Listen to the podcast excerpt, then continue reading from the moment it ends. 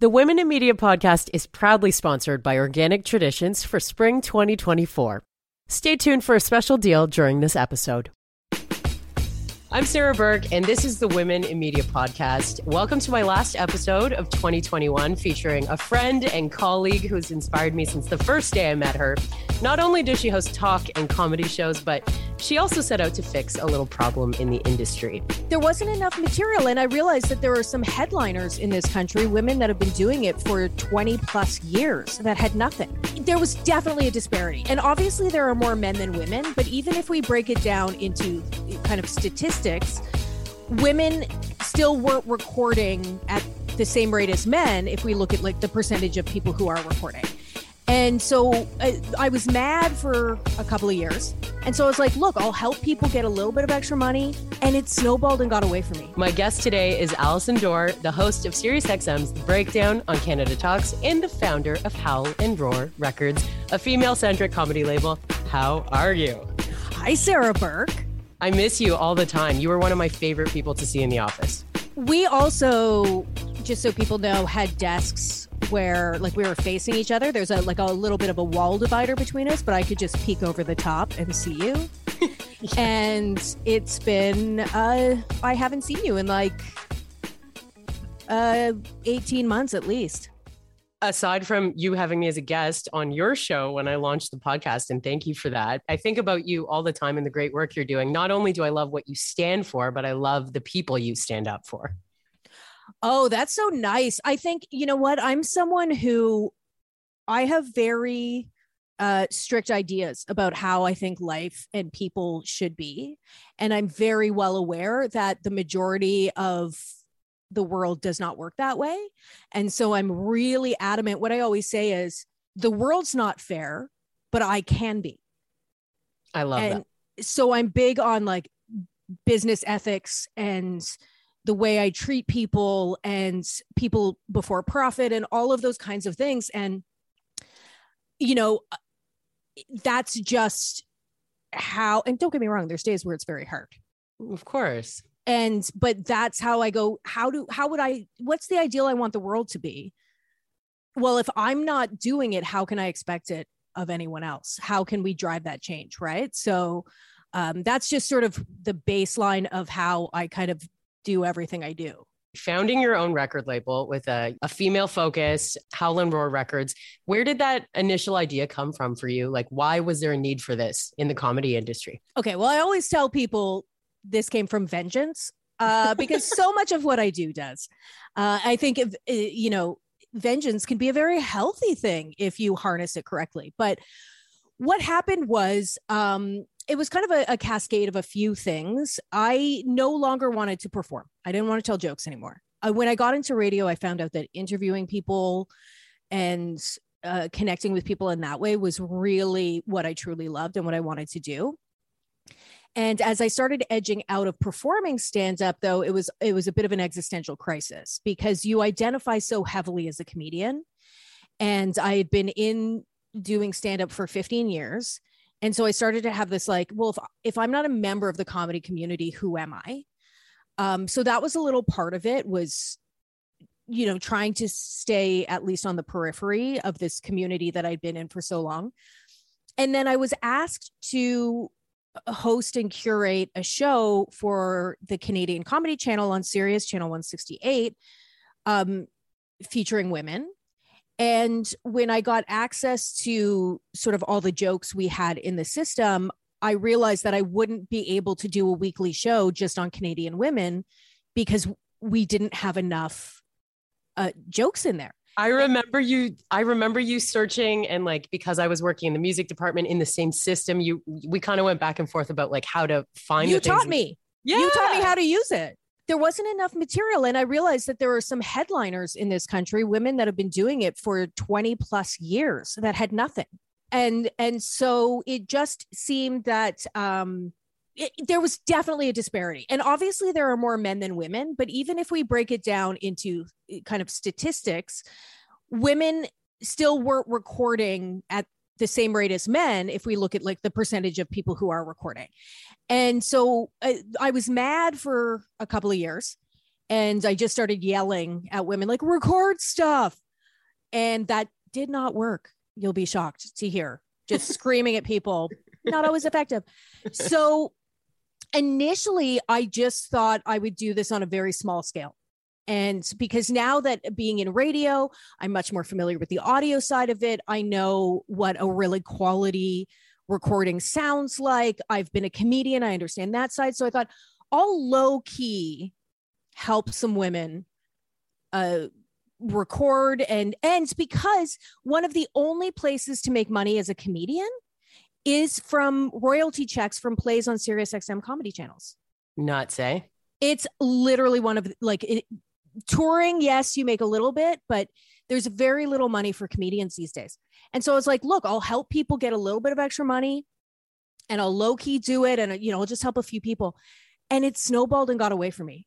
And the interest in working with me and just everything that happened, like all of a sudden, one day I was like, I think I'm starting a label. And 6 months later, we had our launch.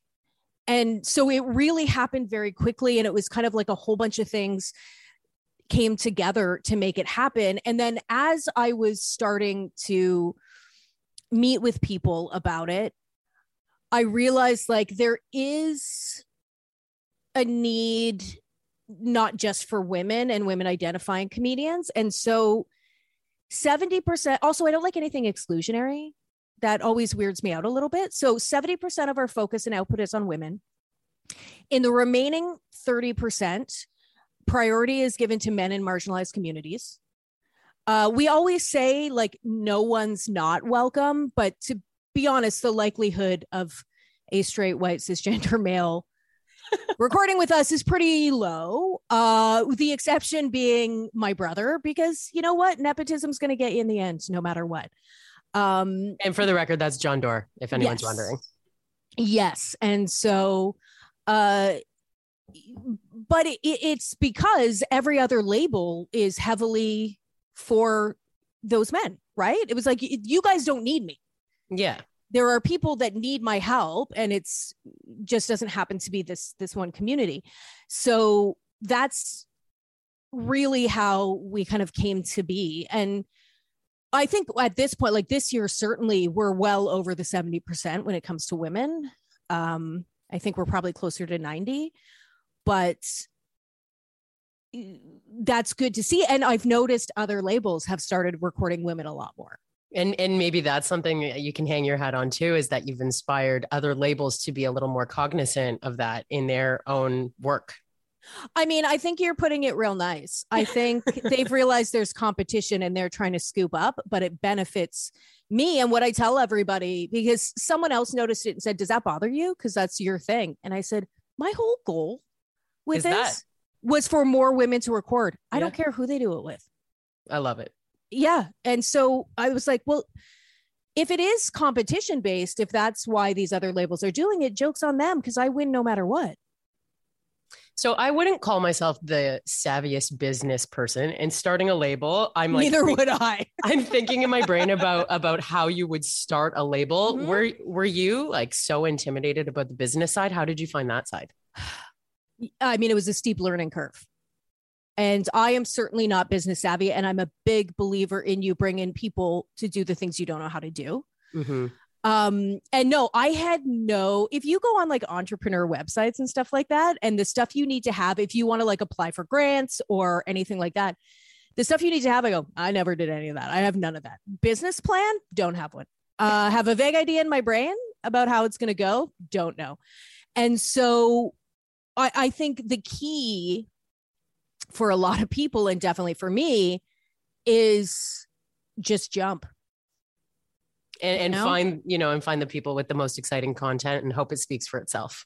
Well, yeah. And then along the way, it's like, okay, this is a learning curve. I have to have this. Like it's, I had to hire a lawyer. I had to get incorporated. I had to, now I have an accountant and a bookkeeper, because the number side of things, these are things that side I could do on my own, but knowing me, A, I won't. And B, the amount of stuff I would have to learn to make sure I've crossed my T's and dotted my I's I don't have time, because the first year it was just me and the sound engineer. And our sound engineer, Matt, we met, he's one of the best in North America. The only reason this label is off the ground is because we've been friends for over 20 years and he worked on deferred payment for the first year and a half. Oh, thank God. Yeah. Cause he just liked the idea and he was like, yeah, obviously I'm going to do it for you. And I said, I can't afford you. I don't. And you know, so we worked it out and he's fully paid back now and amazing, you know, gets paid as we go and gets a Christmas bonus and stuff like that. And, but it was just me and him for the first 2.5 years. Like I just recently brought on Melanie Dolling, who is saving my life and just the best. And so now we're a team of 3, but like for the first year and a half, it's like, I didn't get paid for the first 2 years. It was so much to learn and I cried a lot and I made a billion mistakes, but you know what? You figure it out. You go, cause you don't have another choice. So this is something that I think so many women can learn from. What's one of those mistakes that has like set you up for a much better future? The first thing that always comes to my mind, and the first mistake I think I made really, there's 2 things. Okay. Number one, if you're going to start a business, take how much money you think you need and double it. Fair enough. Yeah. Because you need more, trust me. And then the other thing is I got so excited about the label and we got a logo made and I love our logo. And I was so excited. And I was like, you know what people are going to want? They're going to want. You merch. Got that on chapstick. You got that on t-shirts. I remember. Oh yeah. Yeah. Yeah. Guess how much of that stuff is in my storage locker right now. Oh no. So much of it. So I got so excited. I spent all this money, like before our first show, even because I wanted it at the launch show and I wanted all this kind of stuff. No one cares about record label merch unless that record label is big. Okay. And so I literally, I bought everything. I bought everything I thought was fun. I bought everything I would want to buy with our logo on it. And yeah, I'm still carrying that garbage around. I donated 100 of the t-shirts to an organization that I work with here in Toronto that helps elder homeless men. Cause I was like, no, do you know how many of these I have? Do you guys want, they're brand new. Brand new t-shirts. Let's get you clothed. Yeah. Yeah. I donated 100 mugs to them because I had 300 mugs. 3 years later, I had 300 mugs. Like, but to me, first of all, I still love all that merch and I still wear my tees and I have a bunch of the mugs in my kitchen. The mugs are great. Get big mugs if you're doing merch, guys. Oh yeah. So yeah, those were 2 of the things. I needed more money than I thought I did. And then I spent a chunk of that money on all kinds of merch that I was sure everyone was going to want to buy. And don't get me wrong, we sell a little bit here and there, but I really stocked up. I have a feeling that that'll come back and all of that will get used. So hopefully that stuff can be used at shows you have in the future anyway. Well, and the thing I have to remember is that when people come to our shows, they're coming to support the comic. So it's not really about Howl and Roar. And I kind of forgot that. I'm like, it's a good shirt with a cool logo. And people are like, yeah, but I'm here for my friend. Right. Right. That is a good business lesson. It's a good business lesson though, in general about remembering your intention, really. Yeah, totally. Right. Totally. Yeah, cause we can all get lost in that stuff. So imposter syndrome seems to be a really big thing I've found on this podcast. Some of the most like powerful women in the industry that I've spoken to have all referred to this idea of not thinking they're good enough at some point. And I think that's crazy, and comparing themselves to others. When you were starting this label, you know, you got to be thinking about what are the other labels going to think? It's got to be in the back of your head. I'm sure you're past it now, but how did that go at the beginning? Well, I'll be honest with you. So even before that, I've always been, you know, self-worth and self-esteem have never been my strong suits. And then in comedy, especially when I started, there were way less women when I started, and we were very much, and I don't think this was conscious on other people's parts, but you're set up to root against each other and to feel like there's only a small piece of the pie for women. And if that woman gets it, she's taking your pie.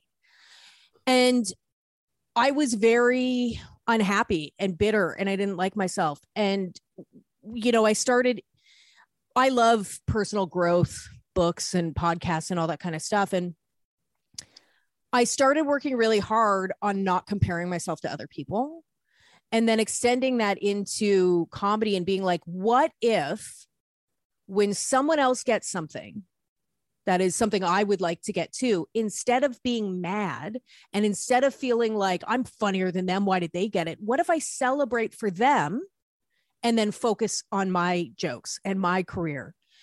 And so I really started putting that into practice long before this label ever came into existence. And so it becomes second nature on some level. Like I still have those moments where I compare, where I look at another label and go, oh, why did they get that comic? I want her. And then as soon as that happens, I step back and go, nope, that's not what we're doing here.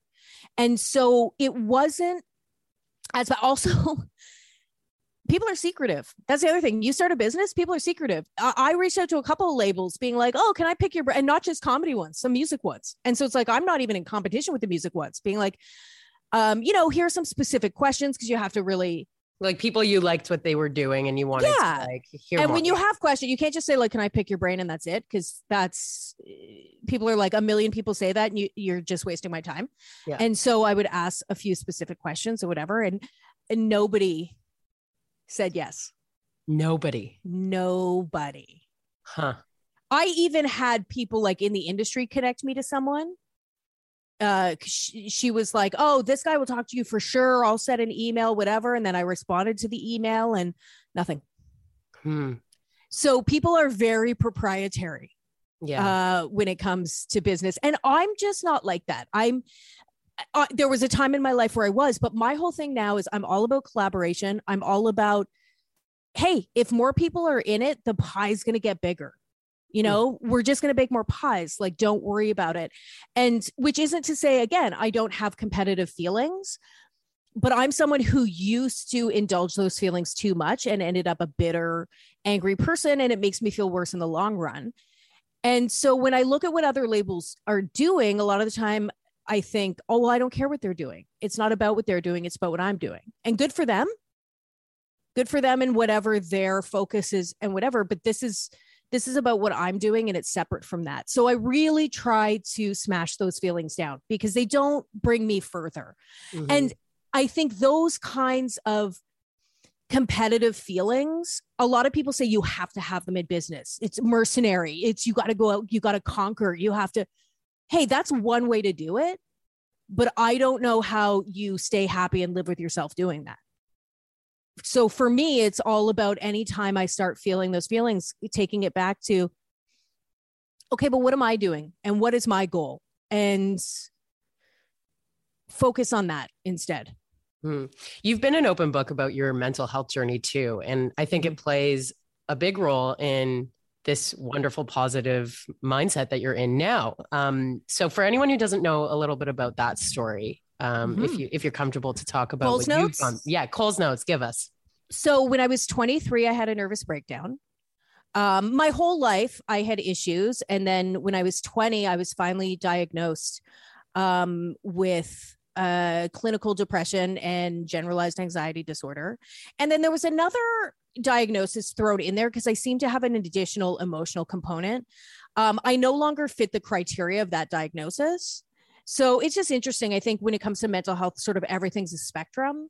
And I think at one point I was absolutely much less well than I am now. And so when I was 23, everything kind of came to a head, and you're supposed to call it a major depressive episode now, but I think nervous breakdown sounds like very Art Deco and fancy. Do it, whatever. And so I keep saying it. So yeah, I couldn't work. I had to move back in with my parents. I just couldn't function as a person, you know, suicidal ideation, all that fun stuff.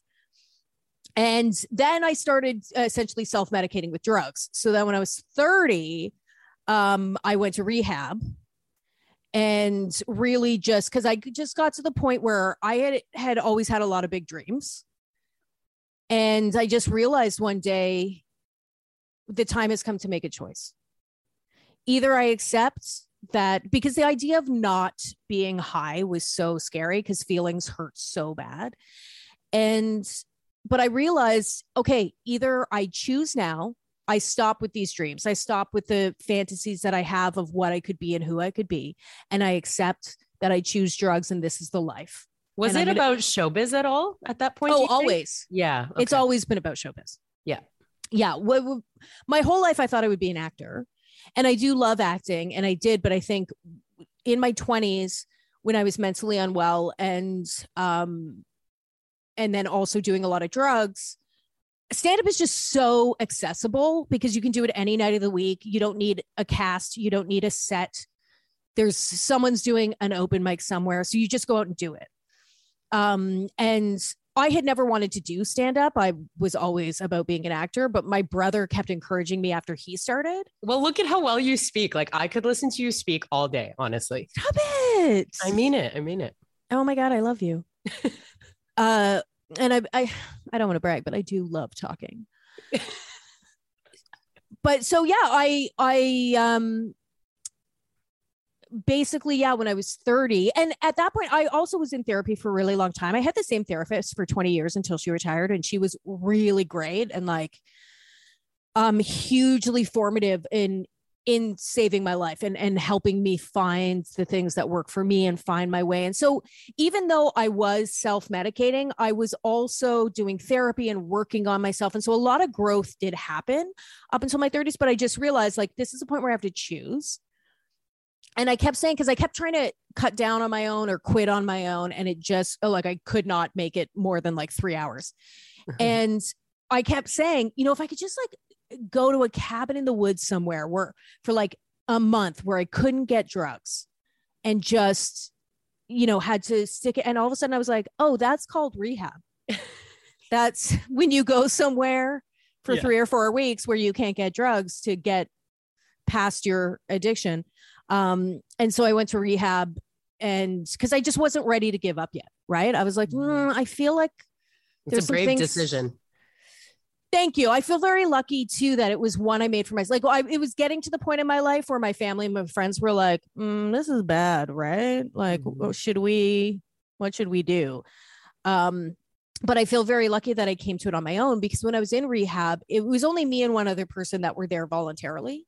Everyone else had either been intervened by their family or court ordered to be there. And what I realized is you have a way better chance when you get out of rehab, if it's really what you want, right? Because a lot of people there were like, it means you were ready.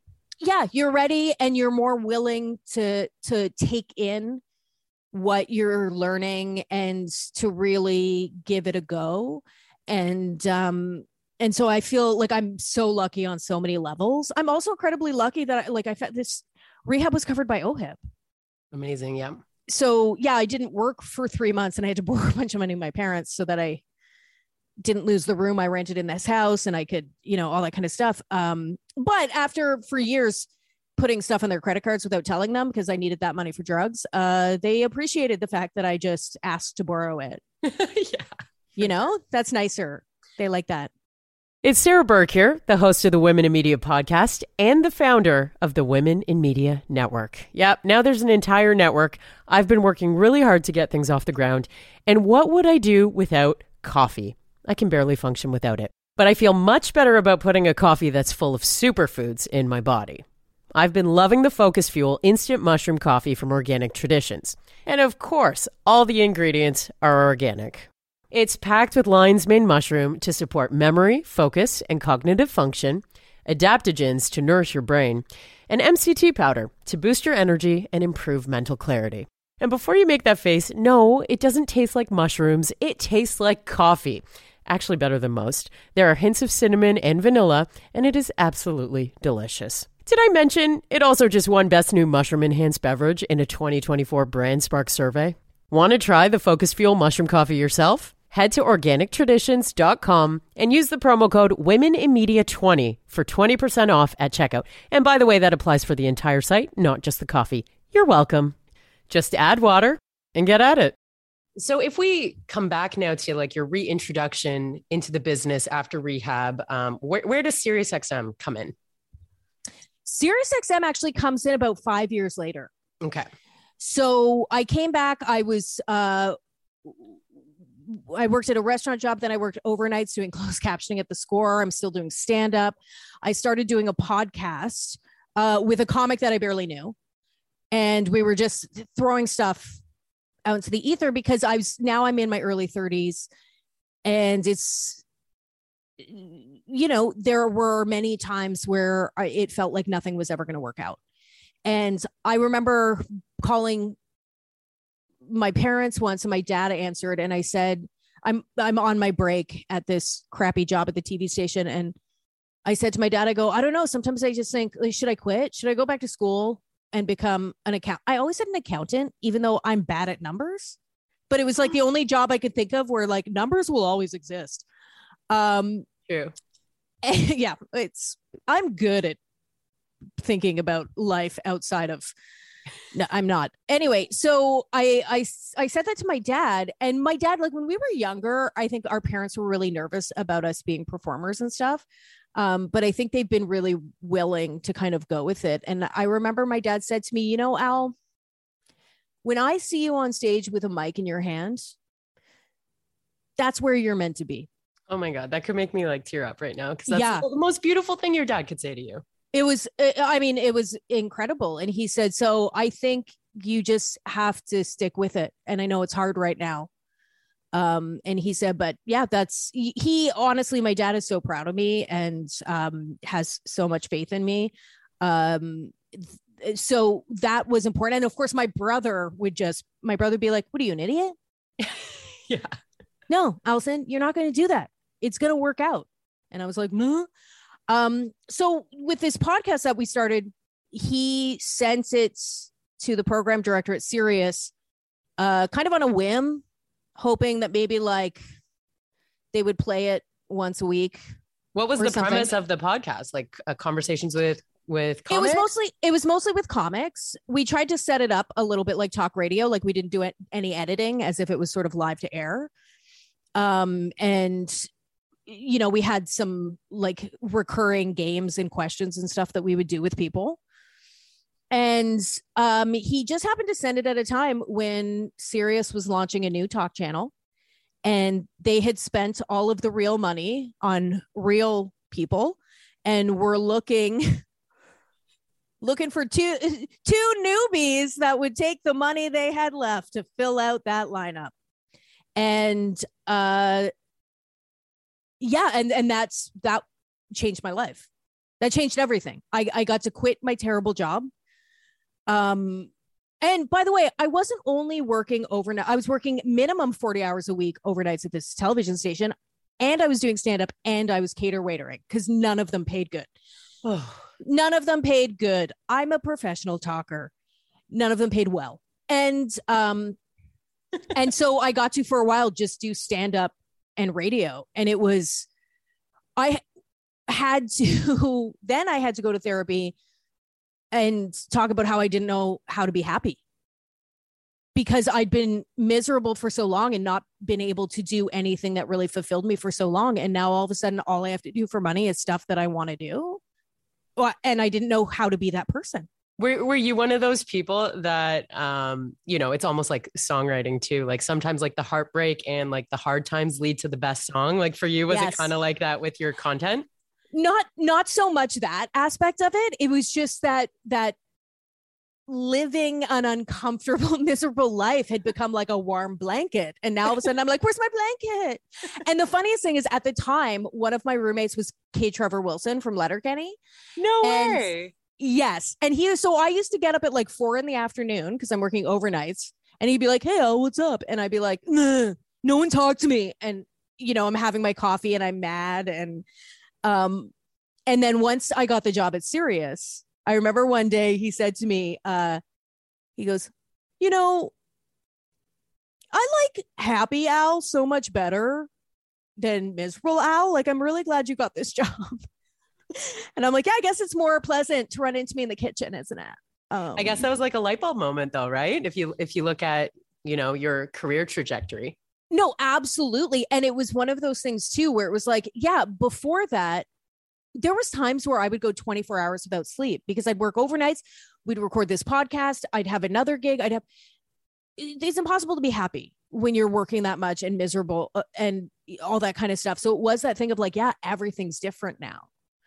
And yeah, so it was, I mean, it was a huge deal. And also I didn't really know what I was doing on air. Like when I look at what I do now and how second nature a lot of it is, and my goal is still always to grow and learn and evolve as a host and an interviewer.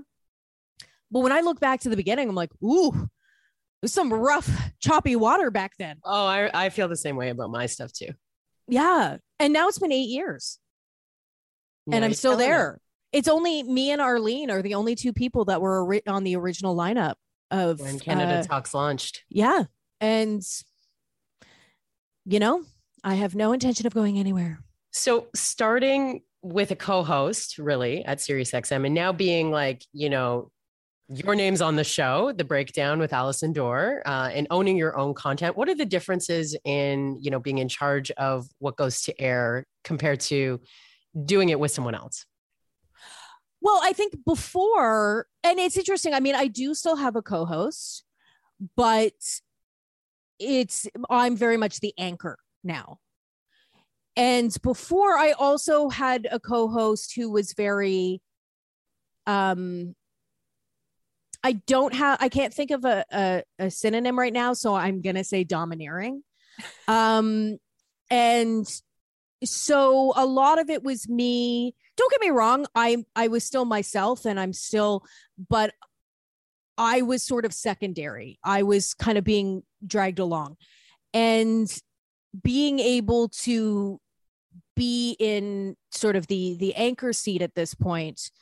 And being able to say no to things. You know, I recently made a rule. We're not interviewing psychic mediums anymore. Yeah. I can't do it. And so, you know, and having the confidence to go, no, that doesn't work for us.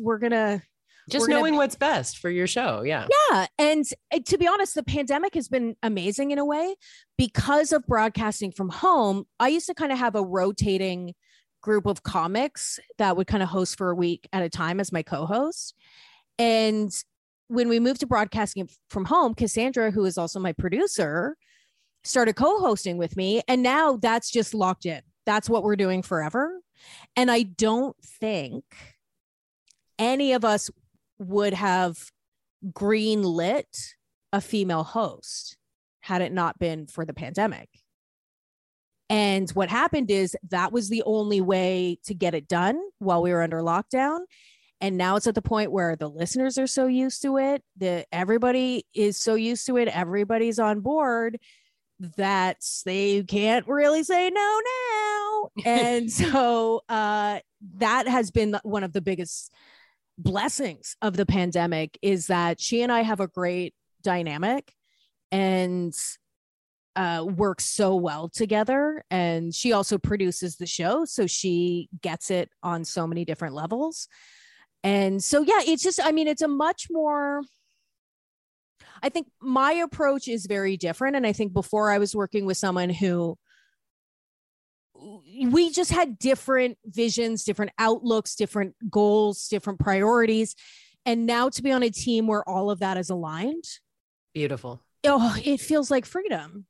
What's an example you would remember from, you know, the more difficult times of like maybe a decision that was made for the show that you really, you know, didn't agree with, whether you want to talk specific about that decision or just like the way that you were not able to speak up properly about it?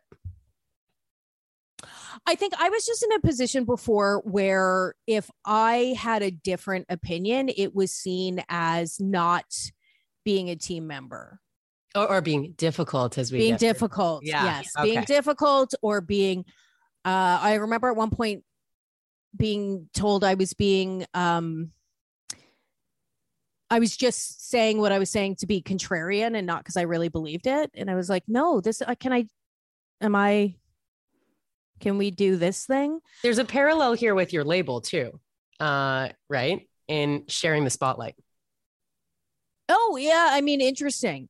And I think about that a lot as a leader and as now the person like on The Breakdown who is sort of the face and the main character And I think about that a lot with Howl and Roar is keeping my ego in check and making sure it's not just about me, and telling my teams.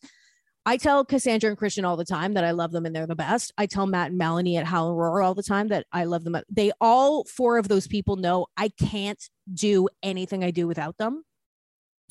I don't believe in no one is self-made anything. You cannot, it's impossible. You don't live in a vacuum. There are people that give you emotional support. There are people that are your cheerleaders. There are people that work with you, help you. And even if it's the smallest thing. And so I'm very careful in that, in recognizing I don't know everything. I'm not the best. I'm not. And yes, I have my skill set where I excel, and that's great, but I cannot do that without these people. And try to really listen and also reiterate, like, if you ever have a problem, because I can be a lot sometimes. Okay. I don't know if you know that. And so I try to remember to every now and then go, don't forget, if you ever have an issue, like, just come to me right away. And I think they all know that now, but I still keep saying it. And I honestly think in some cases, especially because Melanie is so new to Howl and Roar, I'm also like, Melanie, did I tell you today that you're the best? And she's like, yes, like, just, yeah, it's weird now. It's so interesting, as you became a more prominent figure in this industry, you were more in touch with team. I think that's so interesting. You know, Simone Denny and I had this conversation recently. We were out at dinner, and she was saying, some people are in the industry and some people are of the industry. And what she meant by that is that you see people who get very ego driven, that get very into appearances and perception and stuff. She goes, those people are of the industry. The industry is seeped into them. And she said, Allison, you and I are in the industry, but we're very careful to stay grounded and stay who we are. And I was like, I love that. I think that's really interesting. And I think, look, I spent a lot of my life hating myself, and it sucks. And when I got older and I started working on these things, and I started realizing how much we have the ability to change the way we interact with ourselves, with other people, with the world, I started really thinking about, who do I want to be? What is the ideal in every situation? And my goal is to keep refining and refining. You know, you never get there, but you keep making small adjustments. Because when I think about the type of leader I want to be, when I think about the person I want to be, when I think about how I want people to think about me, I want them to think of me as someone who is, thoughtful and does their best and leads by example. That's very important to me. I'm not going to tell you to treat people a way that I don't treat you. And things like that. And so it's interesting too. I think if success had come younger, if I had had the success, like when I was a teenager, I assumed that by 30, I would be an A-list celebrity in Hollywood. And like, I could feel it, Sarah, I could taste it. Like it was. And I think if that had happened, I would be a nightmare human being right now. I think I had to stumble a lot. I had to deal with a lot. I had to fall into a lot of pits and hit a lot of bottoms and learn a lot of stuff, so that when things did start working out, I could like myself and still achieve. You know what I mean? And aside from leading by example, you are building industry with what you're doing, which I think is an amazing part of your journey. Yeah. It's, you know, sometimes, I mean, when you say that, I immediately got scared. And when I think about sort of big picture, you're creating space. Yes. And that is what I'm trying to do. But when I think about it on too grand a scale, sometimes like I do go, oh my God, but do people know I'm an idiot? Imposter syndrome. Yes. Right. Here we are again. 100%. 100%. And by the way, I see that all the time with, I still remember when I first approached Bonnie McFarlane, who is one of the funniest, not even just women, funniest human beings on this planet. And she's a genius, and she's had tons of, she writes on TV shows. She's got a book. She made a documentary. She and her husband, Rich Voss, have this insanely popular podcast called My Wife Hates Me. She is a literal genius. And the amounts of reassurance and of pitching her and of all this kind of stuff. And it's fascinating to me too, because yes, that's kind of who I am for myself, but I go, yeah, but Bonnie has to know how awesome she is. And she doesn't. And I think in comedy, it's even more so because we do feel as comedians, like we carry every other woman with us because there is this pervasive attitude in society that women aren't funny. Mm-hmm. And if you go to a show and there's 9 dudes and 1 woman on the show, and the one woman has a bad set, the audience leaves going, see, women aren't funny. It's not fair. Yeah. Meanwhile, 4 of the 5 men could have bad sets, but they're like, yeah, those guys did, but the other guys were hilarious. And it's just, it's lack of exposure. It's all these things. But as women, every time you have a bad set, you get this feeling of like, now I've set every woman back.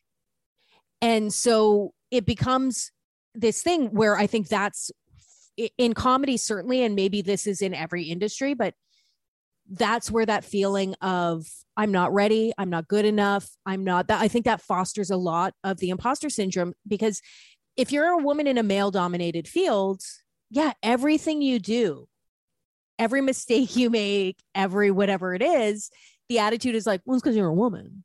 Mm-hmm. Mm-hmm. And so there's a lot of pressure that comes with that. And so I feel like part of my job at Howl and Roar, particularly when I'm dealing with women, is to speak to that voice and say, no, you're amazing. I'm here. And I think a lot of women are sort of waiting for someone to tell them, hey, you're good enough to do an album. And so then I become that person. That's amazing. So this leads me perfectly into how I like to end every episode of the podcast. Is it over already? I want to talk to you for 18 days. Well, we're going to meet up for a holiday drink, and we're going to get through all of that. Get some goss. Oh, we need some goss for sure. But set us up with a couple names of women or female identifying people in the industry that you think have great stories to share on a podcast like this. Oh, wow. Sing their praises. Great stories to share on a podcast like this. Well, I think there's lots. And I think one in particular, Kate Davis, who I want to have her on so badly. Yes. She also has a very cool podcast that unfortunately she had to pause during COVID because she talks to people with terminal illness. But she is someone who, first of all, we've been friends for a very long time. She was the first album we ever recorded for Howl and Roar, because she was one of those headliners. Mm-hmm. That had been doing it for years that had nothing. So she was the first comic I ever pitched. I said, listen, I think this is what I'm going to do. And I want to make an album with you. And I want it to be the first album we make. But she has had so many experiences, both just, you know, being on the road, but also she was told by a booker, they basically stopped booking her when she turned 40. And the booker said, no one wants to hear a woman over 40 talk. Kate Davis only gets funnier, just so y'all know. Yes. Come on. She's, she is wonderful. Another person, although she's difficult because you want her to tell stories, but she gets self-conscious. Sabrina Douglas is not only a hysterical stand-up comedian, she is also a full-time nurse and a mother of 5. Pardon me. Yes. Okay. Make and note. She's one of those people that in every story she tells is accidentally hilarious. You know what I mean? She could be telling a really serious story, but she makes it funny. And then it's one of those things where you have to apologize for it. You're like, no, I know. It's just, you're saying it funny, but this is tragic, but you're saying it funny. Yeah. So she's, another one is Rebecca Kohler, who is also one of my favorite people in the world. And just, there's so many experiences, and Rebecca is also a wonderful talker, and she's very smart and very curious. And so the way she looks at the world is so fascinating to me. Because when I tell her a story, she'll go, but also, what about this? And I'll go, oh, I didn't ask. And then she's mad at me because I didn't ask this other person enough questions. And I'm like, my brain doesn't think of those questions. You're insane. Okay. It's not my fault. So yeah, there's 3 good ones right there. Very different too. Awesome. Okay. And to wrap up my last episode of 2021, what's coming up with you and the breakdown and all things Howl and Roar that we could plug? Well, I'll tell you this. The Breakdown has gotten very exciting. We've got a couple of interviews at the end of this year that were big sort of we were manifesting. Big gets, we call it. Yeah, big gets. And for us, you know what I mean, in terms of people we like and stuff. And so that's been really exciting. I feel like we're on a great roll. And we're going to come into the new year just reinvigorated and hopefully continue this trend of really getting to talk to some of the people that we think are really exciting in the industry. And everyone knows I love TV so much. And so when we get to talk to someone from one of the shows that I binge and I love, to me, that is so exciting. So like we just talked to Luke Grimes from Yellowstone. Nice. And and we made sure we did that one over Zoom because that guy, you want to look directly at that face. Oh, yeah. When you're talking to him. Mm-hmm. And then coming up this week, we're going to be joined by Edegbe, who I literally just a week and a half ago was raving about how amazing he was. And then his publicist just happened to reach out. And he's on Startup. He is in Harder They Fall, the new movie on Netflix. He is so incredible. And so we're going to be talking to him on Monday. Like, I can't wait. And so that's very exciting. So that's actually today. That's today. Episode release day is Monday. So go check that out in the SiriusXM app, which is free for like one more day, actually. Do it. Okay. Awesome. And then with Howl and Roar, we have a lot of exciting stuff planned and new things. We're also... we've got some American comics on board. And so we're going to be expanding outside of Canada a little bit, which we've done a tiny bit in the past, but more so. And we're also hoping to do some video stuff. Right now, Omicron is freaking me out a little bit. Mm-hmm. And so we'll see what our timeline is, but we have some very big, exciting things, hopefully, that we're going to be able to pull off in 2022. Yeah. And so if people want to follow on social media at @howl_roar. And we'll put all this stuff in the episode notes. Yeah. Too. And so that's where we're going to be sharing all this stuff we're doing, but we got some fun stuff in the pipe. Kudos to you, my friend. Honestly, everything that you have done since I've met you is mind blowing. And I love the work that you're doing. And I'm so happy that you could come on the podcast. Well, I'm thrilled that you invited me. Like, I love this show. I think you're doing such a great job, but also I really want people to know that when I say that you are one of the hardest working people, that's not, I feel like it gets said a lot in this industry. And I want everyone to know Sarah works 15 times more than you think she does. And you are so committed. And I still see you going to events and doing things. And I'm like, why isn't she sleeping? What's happening?